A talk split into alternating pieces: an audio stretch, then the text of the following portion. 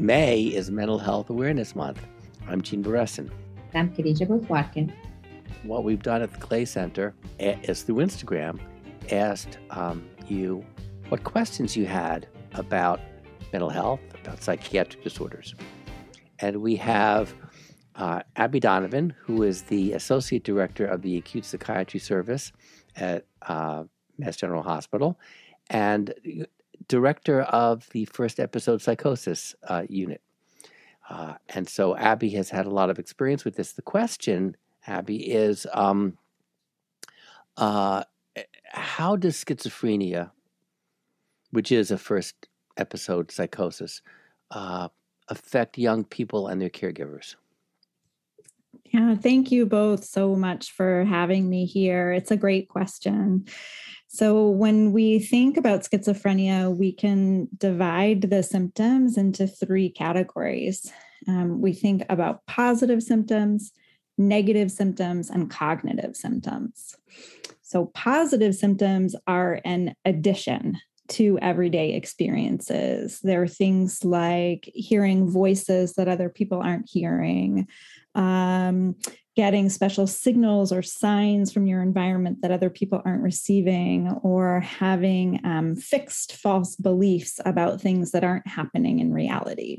So, those are the positive symptoms.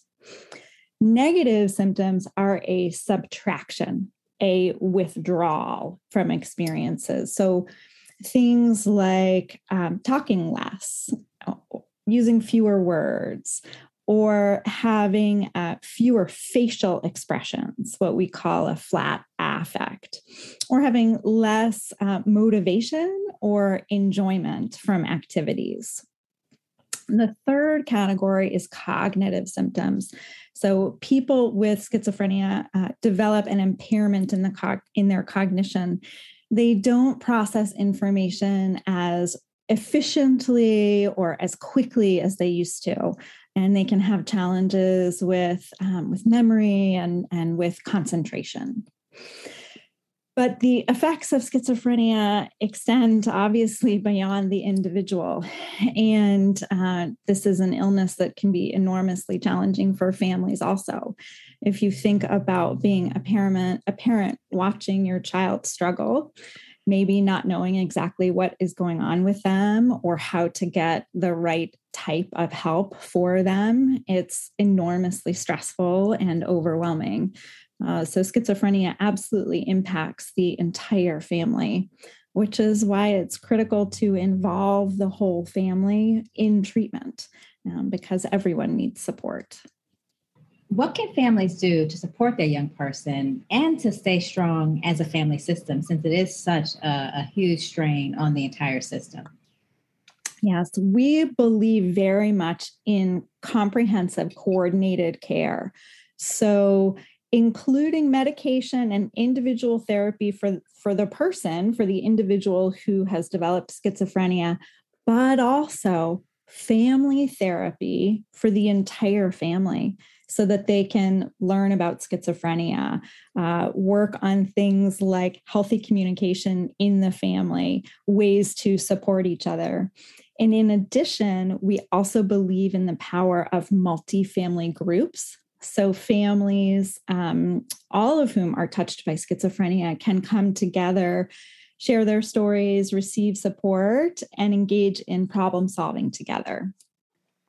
Um, uh, we're talking now about schizophrenia, but uh, there are other, just, just so parents and caregivers mm-hmm. would know, um, if if a youngster, teenager presents with psychosis, uh, it's not necessarily schizophrenia. Is that right? Are there other are there other conditions that can present with with with psychosis besides schizophrenia?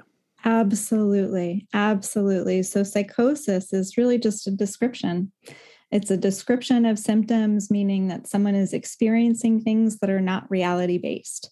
It's not a diagnosis itself. And there are lots of different diagnoses that can cause psychosis or psychotic symptoms. Schizophrenia is one of them, but there are also things like uh, depression, bipolar disorder, post traumatic stress disorder, uh, substance use, even um, using substances, uh, can cause psychotic symptoms. So it is key to have a really good diagnostic assessment done, done by a professional to figure out what it is underlying the psychosis, what's driving those symptoms. There are so many things that can present with psychosis, even including medical, you know, the medical diagnoses. So if someone is suspecting that their child might have schizophrenia or is presenting psychosis, what would be their next steps?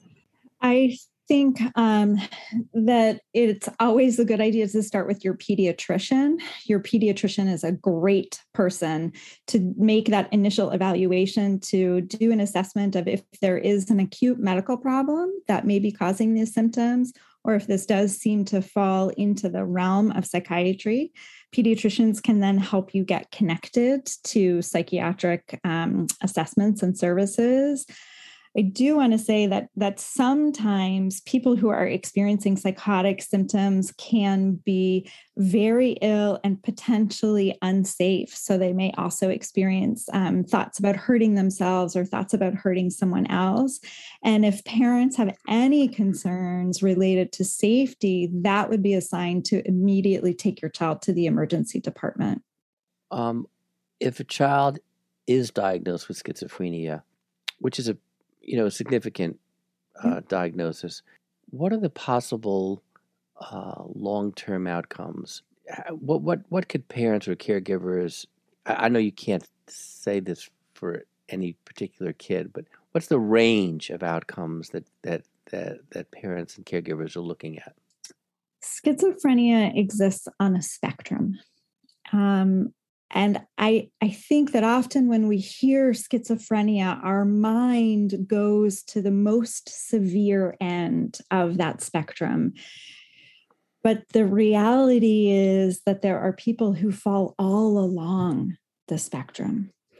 And what, what we believe is that kids who are able to access intensive treatment early may have a, a better chance at um, maintaining or improving their functioning and ending up on on sort of the um, the better ends of that spectrum. Um, it schizophrenia doesn't have to be a devastating uh, life limiting, chronically impairing illness. There are people who get intensive treatment who do well, they go on to graduate from high school and graduate from college, have jobs, get married, have families. Um, so, so there there is real hope there, and I, I think that that's important for families to hold on to. Great place to end. Yeah, I think it's very reassuring because you know you're right. When people hear the word schizophrenic or schizophrenia, they think the worst uh, but but you've seen it all, and um, so whoever asked this question, uh, get your kid evaluated, exactly, and and and and and see where things go. There are a lot of treatments out there that actually can make a big difference. Exactly. Well, thanks a lot for being here, and uh, once again, we hope that our conversation will help you have yours. From Gene Beresin. I'm Khadija Watkins. Thank you.